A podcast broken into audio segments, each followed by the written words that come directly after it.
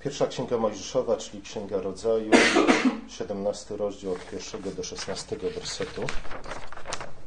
Znamy wszyscy doskonale tę historię. E, pamiętamy też, w jakim kontekście Abraham został powołany. Pamiętamy też o tym, że to jest w pewnym sensie drugie zawarcie przymierza Boga z Abrahamem. O pierwszym jest mowa w 12 rozdziale. E, to zawarcie przymierza, czy też potwierdzenie przymierza, jakie Bóg zawarł z Abrahamem, jest nieco inne od, od tego pierwszego z 12 rozdziału, ale y, przede wszystkim, gdy mówimy o Abrahamie, musimy pamiętać o tym, kiedy Abraham się pojawił w historii. Nie? E, dlatego, że to jest bardzo ważna rzecz, kiedy Abraham się pojawił w historii. Abraham pojawił się w historii zaraz po wydarzeniu związanym z wieżą Babel. Nie? Znamy historię wieży Babel. Właśnie powołanie Abrahama, obietnice, jakie Bóg złożył Abrahamowi, e, a także znak przymierza, jakim Bóg obdarzył Abrahama, e, są odpowiedzią na wydarzenia pod wieżą i w mieście Babel. Wiemy, że wieża Babel jest jakby powtórzeniem tego, co wydarzyło się przy okazji potopu. Po stworzeniu Adama, po upadku Adama były dwie linie, jak może, jeśli można tak powiedzieć, ludzkości. Pierwsza to byli wierni Setyci, druga to byli niewierni Kainici. Z podobną historią, niestety w którymś momencie wierni Bogu Setyci tak naprawdę stali się niewierni Bogu, związani, związali się z Kainitami. Noe był jedyną osobą, która tak naprawdę pozostała wierna Bogu spośród całej ludzkości, która żyła przed potopem. Z podobną sytuacją mamy później po potopie. Nie? Z czasem niestety, z czasem niestety wierni Bogu Semici, nie? że Noe miał trzech synów, jednym, jednym z nich był Sem, niestety związali się z niewiernymi, e, z niewiernymi, z niewiernymi czym? Potomkami przede wszystkim Hama. E, Mamy do czynienia z podobną sytuacją. Ród Sema zboczył z drogi wytyczonej mu przez Boga. To właśnie przez Sema i jego potomków Bóg miał działać i błogosławić innym narodom. Niestety, Semici w znacznej mierze przyłączyli się do Nimroda, do budowniczych wieży Babel. E, I właśnie po tym, jak Bóg pomieszał języki i rozproszył narody, pomieszał nie tylko języki, ale też y, zamieszał w tych wszystkich ideologiach, które wyznawali ludzie. Najpierw do wieży Babel, w ogóle projekt wieży Babel był, możliwy nie tylko ze względu na to, że ludzie mówili jednym językiem, ale przede wszystkim ze względu na to, że y, mieli wspólną ideologię, jakbyśmy dzisiaj to powiedzieli, czy też wspólną religię. Y, to było to, co ich tak naprawdę jednoczyło. Problemy w komunikacji językowej mogą być przezwyciężone w znaczny sposób, ale kiedy ludzie mówią tym samym językiem, a jednak różnią się co do wyznawanych ideałów, czy co do wyznawanego światopoglądu, w żadnej mierze się nie dogadają. E, każdy, patrząc na te same rzeczy, widzi dokładnie coś innego.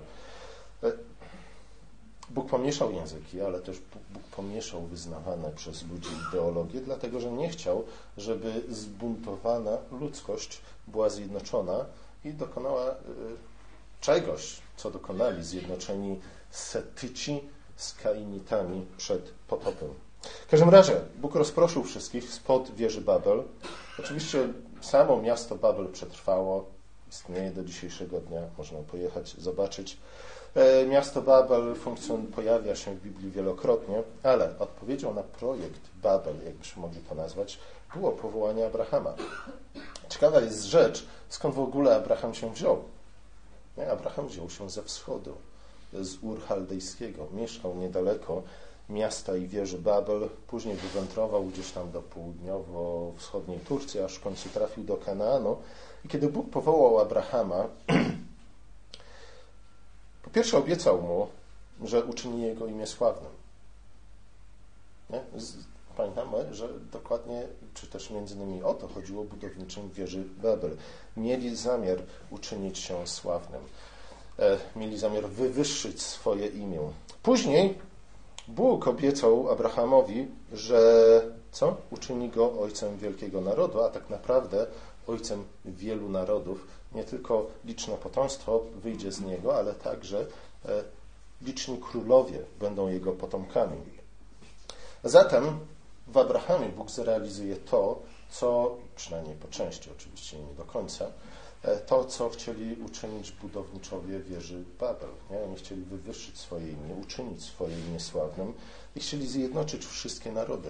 Zjednoczyć wszystkie narody po to, aby, jak mi się wydawało, nic dla nich nie było od tej pory niemożliwe. Bóg mówi nie.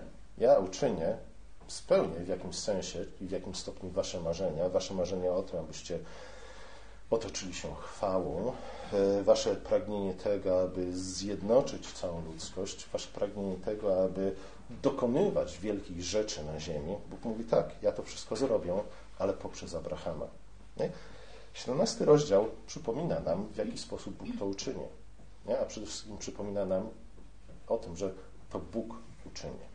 Nie? Oczywiście Abraham i wszyscy jego potomkowie, wszystkie dzieci Abrahama pełnią w tym ważną rolę, ale to jednak jest dzieło Boga. Przede wszystkim Bóg obiecał Abrahamowi potomka. Nie? Jaki jest problem? W pewnym sensie cała historia Abrahama obraca się wokół czego? Wokół potomka. Bóg obiecuje mu potomka, ale tego potomka nie ma. Tu w 17 rozdziale czytamy, że Abraham ma już 77 lat. Jeśli dobrze pamiętam, Abraham został, otrzymał pierwszą obietnicę potomka, gdy miał ile lat? Pamiętacie? Tu miał 99, tak. Nie? To było jakieś 20-30 lat wcześniej, nie? kiedy Abraham już był starym dziadkiem, można powiedzieć, oprócz tego, że nie miał dzieci nie miał wnuków. E, początkowo Lot występuje w roli dziedzica Abrahama. Nie? Lot był kimś w rodzaju przysposobionego syna. To Lot miał odziedziczyć wszystko po Abrahamie. I wygląda na to, że do jakiegoś czasu przynajmniej Abraham właśnie z Lotem wiąże te nadzieje. E, I znów, to nie do końca było nieracjonalne ze, ze względu na to, że adoptowane dzieci są, są, są dziećmi. Nie? Mimo to, że są dziećmi adoptowanymi, adoptowane dzieci mają wszelkie prawa e, dzieci, jakbyśmy mogli to powiedzieć, cielesnych, zrodzonych z ojca i z matki. Później jednak Lot postanawia odłączyć się od, od Abrahama, pakuje się w tarapaty i niestety potomkami Lota w ostateczności stali się, stał się kto? Dwa narody, które nękało od tej pory non-stop Izrael.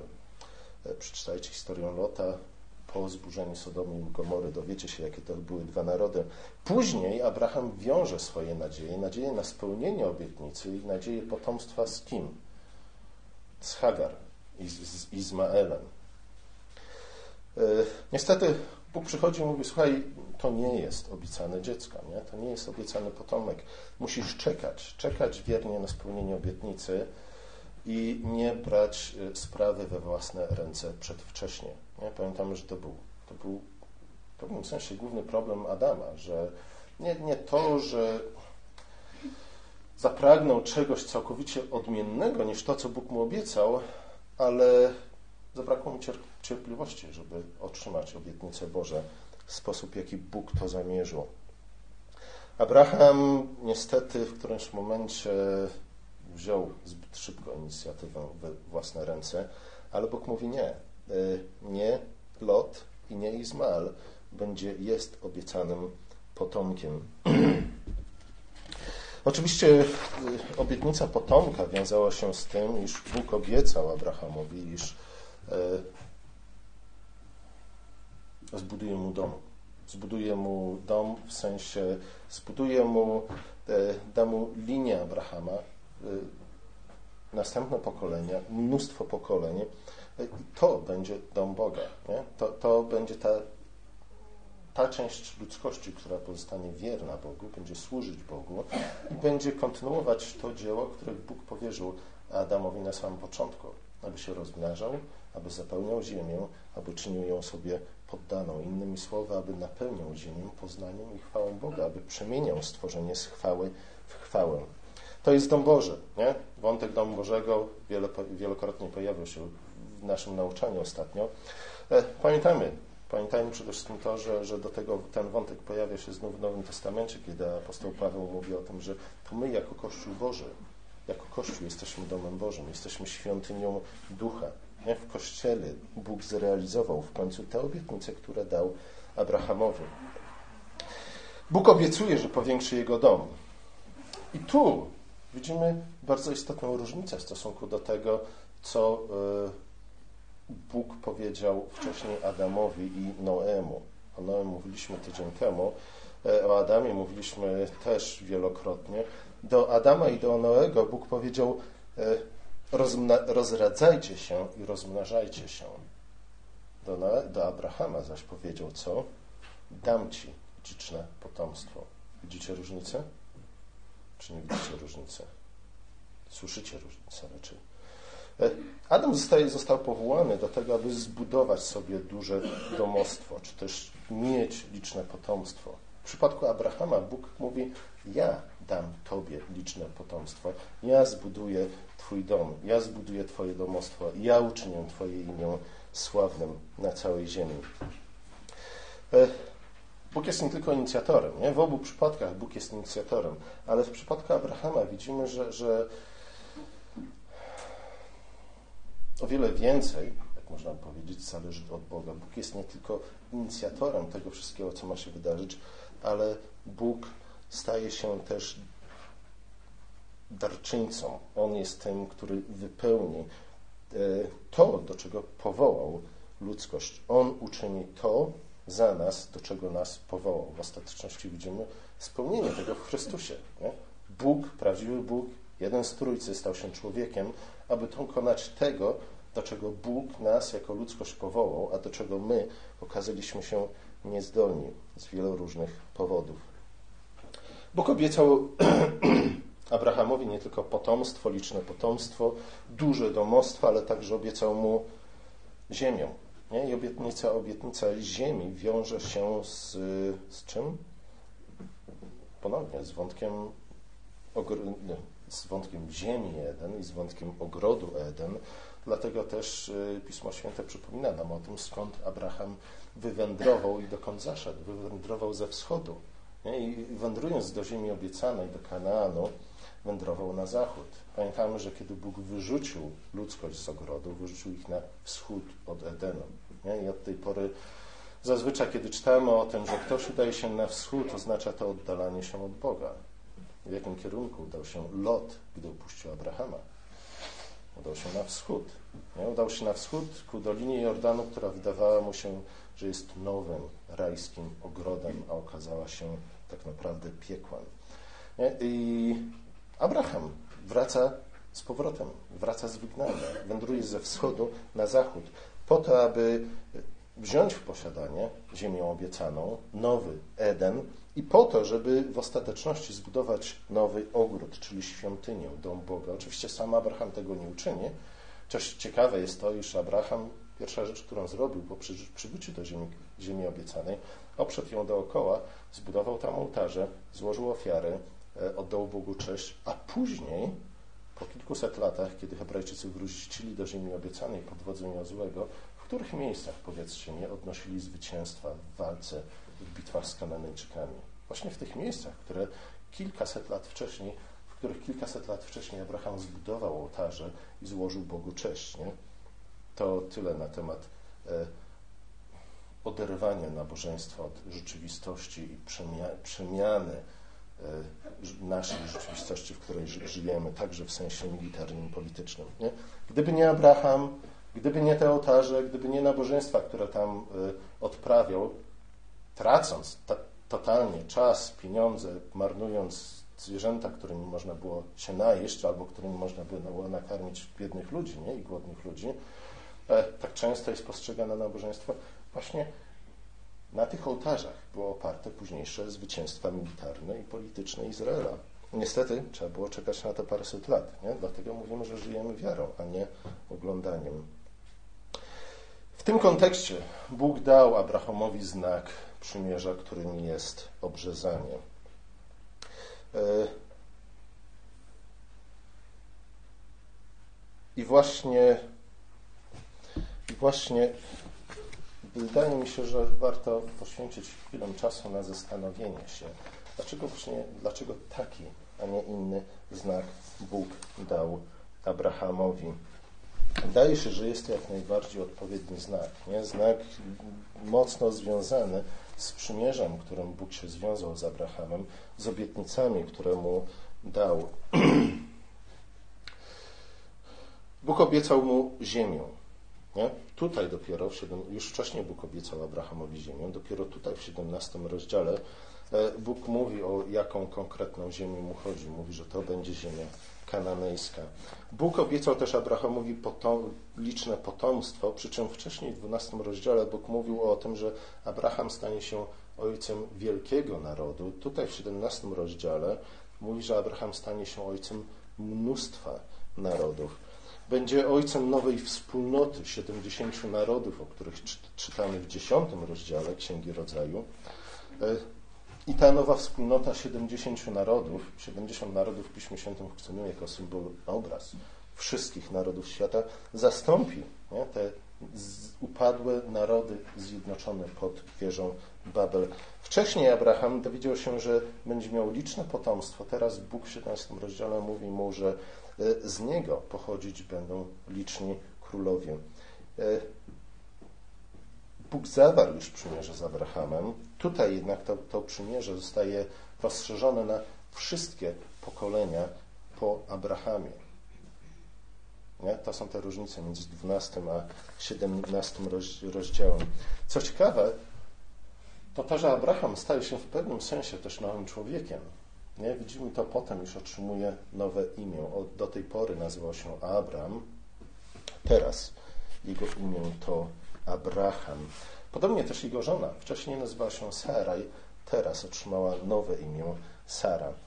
Ten fragment, 17 rozdział, koncentruje się. Nie? W samym jego centrum znajduje się obrzezanie jako znak przymierza. Obrzezanie nie było czymś nowym, obrzezanie nie było czymś, e, co znajdujemy tylko i wyłącznie e, u, u Hebrajczyków. Obrzezanie było praktykowane w bardzo wielu starożytnych kulturach, między innymi w Egipcie. Nie? Przy czym bardzo istotna różnica między obrzezaniem u Hebrajczyków a obrzezaniem na przykład u Egipcjan jest to, co tak naprawdę ten znak oznaczał. U Egipcjan było znakiem witalności, siły życiowej i prawdziwego męstwa. W przypadku Hebrajczyków, nie, i ta historia nam przypomina o tym, w przypadku Hebrajczyków znaczenie obrzezania jest dokładnie odmienne. Nie, nie chodzi o to, że za obrzezanie jest znakiem witalności, jakiejś siły życiowej, męstwa, nie? czegokolwiek, co mężczyzna odważny, silny i nieugięty może sam z siebie dokonać i uczynić. Nie? W przypadku Hebrajczyków znak oznacza dokładnie, dokładnie coś przeciwnego. Obrzezanie to, to, to rana na ciele, która oznacza odcięcie tego, co stare, tego, co stare, bo bezsilne, bo nie będące w stanie wygenerować nowego życia, odcięcie tego, co stare, bo to, co stare, nie jest w stanie zrodzić nowego życia, ani posunąć nas odrobinę do przodu ku przyszłości i ku realizacji obietnic, które Bóg nam dał. Abraham próbował, próbował tego wszystkiego. Próbował na wszelkie sposoby, jakie były dla niego dostępne w ciele, jakbyśmy to mogli określić. Nie? I tego, tego języka używa Pismo Święte. Abraham próbował. Nie? Próbował z Lotem, nic nie wyszło próbował z Izraelem, nic z tego nie wyszło. Okazało się, że wszelkie jego próby realizacji, czy też posunięcia się odrobinę do przodu, do, ku realizacji obietnic, które Bóg mu dał, spaliły kompletnie na panewce. Nie? Dlatego trzeba było się pozbyć tego wszystkiego, co stare, ze względu na to, że ciało samo w sobie jest bezsilne. Nie? Ciało, choć żyje, nie jest w stanie samo z siebie wygenerować nowego życia. Bóg przypomina nam o tym, dzisiaj przypomina nam, każdej niedzieli przypomina nam o tym, E, gdy pokazuje nam, że to, co martwe, przez to, co martwe, On jest w stanie udzielić nam nowego życia. To, co jemy, jest martwe. Mam nadzieję, że tak czynicie, że nie jecie niczego, co, jest, co się wciąż rusza. Wino zostało zabite kilkakrotnie, czy też winogrona zostały zabite kilkakrotnie, żebyśmy mogli otrzymać wino. E, póki wino jest żywe, nie powinniście, nie powinniście go pić Chleb, mąka, z którego został, został zrobiony, drożdże, z, których, z którego został zrobiony, czy też zakwas został zabity wielokrotnie. Nie? Każe nam zabić to, co później mamy jeść. I to przypomina nam o tym, iż co? Nie, nie, nie w ciele, nie w tym, co cielesne, choćby się ruszało i wyglądało na żywe, jest źródło naszego życia, ale Bóg jest w stanie udzielić nam nowego życia poprzez to, co martwe. Ja z tym między innymi wiązał się zakaz spożywania krwi, co nie znaczy, że nie wolno wemść parówek. E, temat jest o wiele głębszy nie? niż parówki i, i kaszanka. Niestety my często nie pamiętamy nie? o symbolice, która kryje się za tym wszystkim. W każdym razie obrzezanie odcina Abrama i zastępuje go Abrahamem. Nie? To jest ten moment który w znacznej mierze przypomina nam wydarzenia związane z potopem. Odcięcie od tego, co stare, odcięcie od tego, co bezsilne, odcięcie od tego, co zepsute i upadło, odcięcie od tego, co nie jest w stanie doprowadzić nas, choćby oćpinkę, do realizacji obietnic, które Bóg nam dał, a także do realizacji powołania, które otrzymaliśmy y, Adamie. Po odcięciu od ciała, Abraham jest gotowy po to, żeby w końcu zostać dzieckiem obietnicy, nie? ojcem dziecka obietnicy, ojcem obiecanego potomka, aby przez niego błogosławieństwo przyszło nie tylko na Abrahama, ale na wszystkie następne pokolenia i wszystkie narody świata. Nie jest to nowy etap tylko i wyłącznie dla samego Abrahama. Zwróćmy uwagę na to, że jest to nowy początek dla całego domostwa Abrahama, dla wszystkich ludzi, którzy mieszkają z Abrahamem, dla wszystkich jego sług, jak pamiętamy, że, że kiedy, kiedy Lot został uprowadzony, Abraham zgromadził ilu? 370 iluś tam mężczyzn zdolnych do noszenia broni, którzy byli częścią jego domostwa. Nie? To było ogromne domostwo. To było kilka tysięcy osób. Ci wszyscy ludzie otrzymali znak obrzezania, dlatego że dla nich wszystkich, ze względu na Abrahama, z którym byli związani, był to nowy początek. Nie? Obrzezanie było jak dla Abrahama i jego domowników było jak potop dla Noego i jego domowników. Przy czym niosła z sobą pewien, pewien nowy komunikat, a przede wszystkim takim, że ciało jest martwe. Nie? I nic, co cielesne, nie jest w stanie zrodzić nowego życia. E, obrzezanie ukazuje, że ciało jest bezsilne i tym samym wskazuje nam na potrzebę Boga, potrzebę tego, aby to Bóg zrealizował to, do czego nas powołał, a do czego nie jesteśmy zdolni. Ciało Abrahama, łono Sary nie są w stanie wydać obiecanego potomka. Nieobiecany potomek będzie jednym z wielu dzieci, o których wpisamy w piśmie, czytamy w Piśmie Świętym, które urodziły się w cudowny sposób. Nie? Oczywiście to w ostatecznym rozrachunku prowadzi nas do Chrystusa, ale to wskazuje też na to, w jaki sposób my staliśmy się dziećmi Boga w cudowny sposób nie poprzez cokolwiek, co ludzie mogą uczynić, e, ale przez działanie Boga. Jeśli obietnicę, obietnica ma znaleźć spełnienie, to Bóg musi uczynić to, do czego ciało nie jest w żadnej mierze zdolne. Tylko Bóg może otworzyć łono Sary i tylko Bóg może spełnić obietnicę pomnożenia potomstwa Abrahama.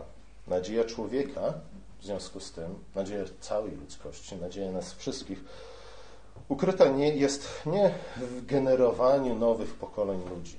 Nie? To, to próbowaliśmy wielokrotnie. E, po upadku Adama, przed potopem. Co z tego, że zapełniliśmy świat ludźmi i dziećmi i wnukami i tak dalej, nie? jeśli oni wszyscy byli źli. Nie? nie w tym jest nasza nadzieja. Nasza nadzieja nie jest tym, że będziemy w stanie opanować żywioły natury, bo również tego ludzie próbowali od samego początku. Potomkowie Kaina, później budowniczy wieży Babel i tak dalej, i tak dalej. Nic z tego nie przyniosło zbyt wiele dobrego, a w ostatecznym rozrachunku przyniosło więcej złego niż dobrego. E, nasza nadzieja jest odrodzeniu ducha, jest w nowych narodzinach z Ducha Świętego, z Ducha i z wody, jak to przypomniał Jezus w rozmowie z Nikodemem. Obrzezanie, podobnie jak chrzest, wzywa nas do wiary i do zaufania Bogu. I w ten sposób powinniśmy myśleć o o jednym i drugim. Często niestety przeciwstawia się obrzezanie y, chrztowi, mówiąc o tym, że no, obrzezanie, podobnie jak całe Stare Przymierze, to wszystko było takie cielesne. Nie? Obietnice były cielesne, były doczesne, były ziemskie. Nowe Przymierze jest duchowe nie? i w związku z tym też chrztowi powinniśmy nadać znaczenie duchowe. No, nic bardziej błędnego, ze względu na to, że znów 17 rozdział historii Abrahama, zresztą to, co Paweł pisze o Abrahamie w liście do Rzymian, w liście do Galacjan, mówi nam o tym, że nie, jedno i drugie jest duchowe, jedno jest kontynuacją drugiego. Nie, jeśli obrzezanie jest odcięciem od tego, co było, od tego, co stare, od tego, co cielesne w tym sensie, że nie mające życia samo, samo w sobie, nie? o tyle chrzest jest kontynuacją, nie? jest logiczną kontynuacją tego, czego my jako ludzkość doświadczyliśmy e, w obrzezaniu. Nie? Znak chrztu jest znakiem czego? Tego, iż to Bóg odradza nas na nowo przy pomocy wody, której spuszcza z góry, z nieba. Nie? Z nieba pochodzi nowe życie. E, a zatem obrzezanie, podobnie jak chrzest, wzywa nas do wiary i zaufania Bogu, który jako jedyny jest w stanie tchnąć nowe życie, wymartwe ciało i otworzyć zamknięte łono. Nie? To będziecie następnym razem myśleć o obrzezaniu, a wiem, że czynicie to bardzo często. Pamiętajcie o tym, nie? jakie jest prawdziwe znaczenie obrzezania. Nie? I lepiej zrozumiemy to, dlaczego Bóg dał Abrahamowi taki znak, a nie inny, ale też lepiej zrozumiemy, dlaczego ten znak został w Nowym Przymierzu zastąpiony znakiem chrztu. Pomódlmy się. Nasz drogi łaskawy Ojcze, dziękujemy Ci za historię Abrahama, e, za przymierze, jakie z nim zawarłeś, za znak przymierza, jakim go obdarzyłeś, za przypomnienie tego, iż e, ciało samo w sobie jest martwe i nie jest w stanie zrodzić nowego życia, że tylko Ty jesteś w stanie tchnąć nowe życie w martwe ciało i otworzyć zamknięte łono. Prosimy Cię o to, abyś to uczynił, to czynił w naszym życiu. Prosimy Cię w imieniu Twojego Syna. Amen.